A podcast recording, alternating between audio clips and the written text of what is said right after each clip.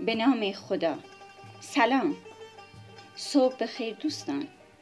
طاعات و عباداتتون قبول حق اولین روز اردیبهشت 1400 با خاننه استاد شهریار مهمون خونه های گرم شما هستم.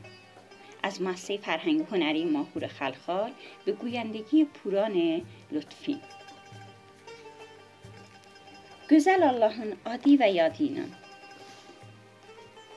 Xannənə Xannənə hayan da qaldın, belə başuva dolanla. Xannənə hayan da qaldın, belə başuva dolanla. Necə mən səni itirdim, da sənin tayın tapılmaz. Sən ölən günəmmə gəldi, məni götdü ayrı kəndə. Mən uşaq, nə anlayaydım. Başımı qatıb uşaqlar, neçə gün mən orada qaldım. Qayıdıb gələndə baxdım, yerimi yığışdırıblar. Nə özün və nə yerin var. Hani xan nənəm? soruşdum.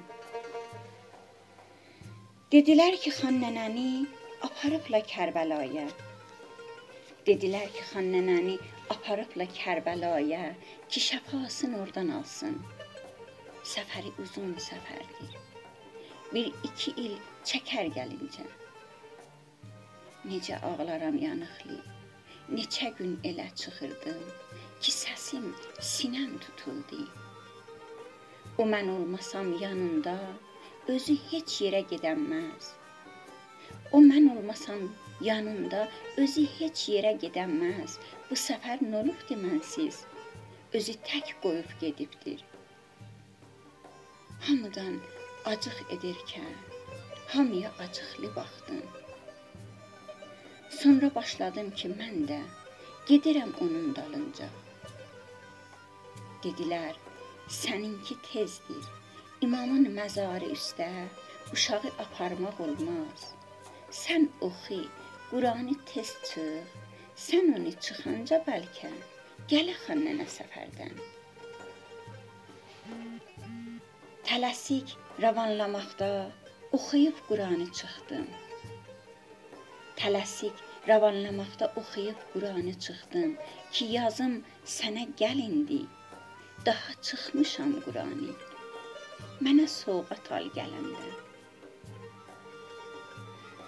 Amma hər kağız yazanda ağamın gözü dolardı. Səndəki gəlib çıxmadın.